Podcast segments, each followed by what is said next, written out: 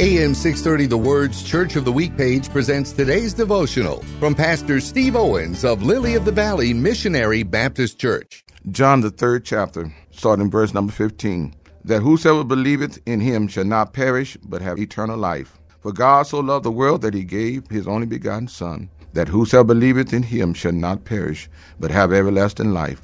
For God sent not his Son into the world to condemn the world, but that the world through him might be saved. He that believeth on him is not condemned, but he that believeth not is condemned already, because he hath not believed in the name of thy only begotten Son of God. And this is the commandment that the light is, is come into the world, and man loved darkness rather than light, because their deeds were evil. Hear Pastor Owens tell the story of our Church of the Week this Sunday afternoon at 1 on AM 630. The Word.